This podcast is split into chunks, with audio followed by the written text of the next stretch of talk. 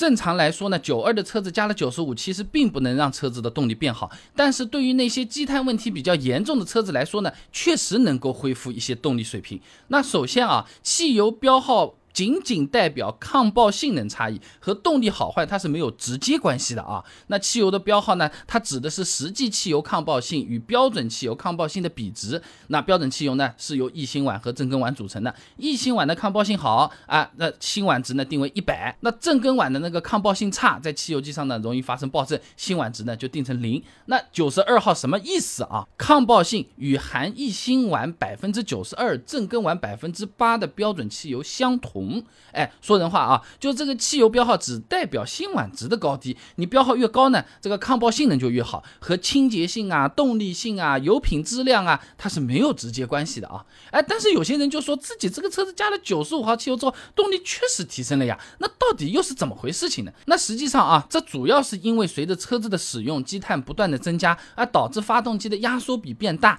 继续加九十二号汽油啊，它就容易产生爆震了，从而让这个动力下降啊。天津。大学潘明章博士论文分享给你，一级压对燃用不同燃料小型强化 SI 发动机性能及爆震的影响研究上面说啊，这压缩比增加后呢，混合气的初始温度和压力都会提高，在火花塞没有点火之前呢，就容易发生自燃，并且形成压力波在缸内震荡，也就发生了爆震，导致能量的损失。不用记得啊，说人话，汽油你还没有到该点火的时候，哎，它。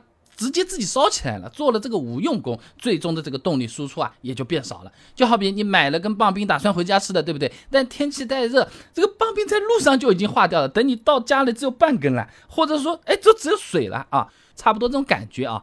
因此呢，通过加九十五号汽油来提高抗爆性能，就能够减少一些因为积碳所产生的动力损失。啊，但这个实际上只是恢复了你原本应该有的动力水平啊，而不是说你最大马力一百五十匹的车子，九十五一加变成一百六十匹了，这个嗯不太会啊。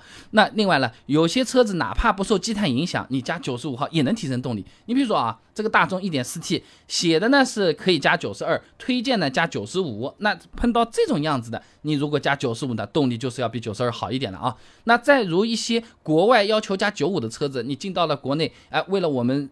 消费者朋友们觉得，哎，省油啊，经济性好啊，他故意改成了加九十二及以上汽油的话，那么你加九十五呢，也能让这个车子焕发青春啊。等于说它这个兼容性是向下兼容，嗯，不发挥最高水平，但是让你觉得，哎，这个经济性比较好，那就用九二吧，那用成九五就会更不错。你比如说三点六的大切诺基，北美要求呢加八十七号的，相当于国内的九十七，最大功率两百十六千瓦。到了国内呢，变成九十二以上就可以了。同时最大功率啊，你看啊，从两百十六变成了两百十千瓦，少了六千瓦了。你加回去，它有可能就多出来了啊。其实呢。这些主要就是因为进入国内，根据国内的油品进行调整。另外呢，ECU 也会根据不同的油品来自动调节发动机点火提前角的啊。太原理工大学张翠萍的博士论文分享给你，《电控汽油机燃油喷射及点火控制系统的设计与实验研究》上面说啊，这发动机上装有爆震传感器，当检测到爆震后呢，ECU 它会根据数据实时调节发动机的点火提前角，让发动机达到不产生爆震的点火状态。哎，不懂没关系。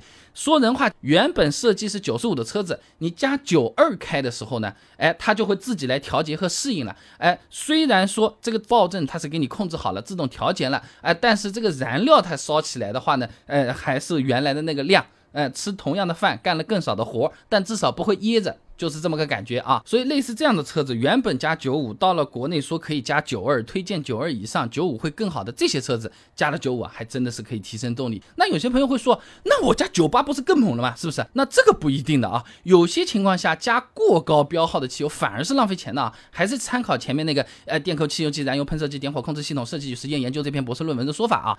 那如果说过分提前点火，活塞上行受阻，燃烧效率会降低的，反而会降低动力的。所以。说 ECU 对点火提前角的修正，一般它都是有一个最大角度的限制的。简单讲啊，就是虽然高标号汽油抗爆震能力的确强，但是点火不能无限制的提前的呀。如果超过发动机本身设计的极限了，你加九十八，你哪怕是一百零一号汽油，哎，动力几乎也没有什么影响了。哎，就好比一个人跑一百米，你最快也就是十秒极限了，你再给他什么高科技跑鞋，再厉害的衣服，你让跑三秒内跑进。这个不太可能啊。那总的来说，对于使用比较久的车子，哎，也没有清洗过积碳，那么加九十五号汽油之后呢，哎，可以提升一定的抗爆性，让这个车子啊动力得到一定的恢复，哎，曲线救国。那另外呢，发动机原本它是按照九十五号汽油来设计的，那一直在加九二开的，你突然换成九五，哎，你会感觉动力的确变好了，它也叫恢复，恢复到当初的设计值啊。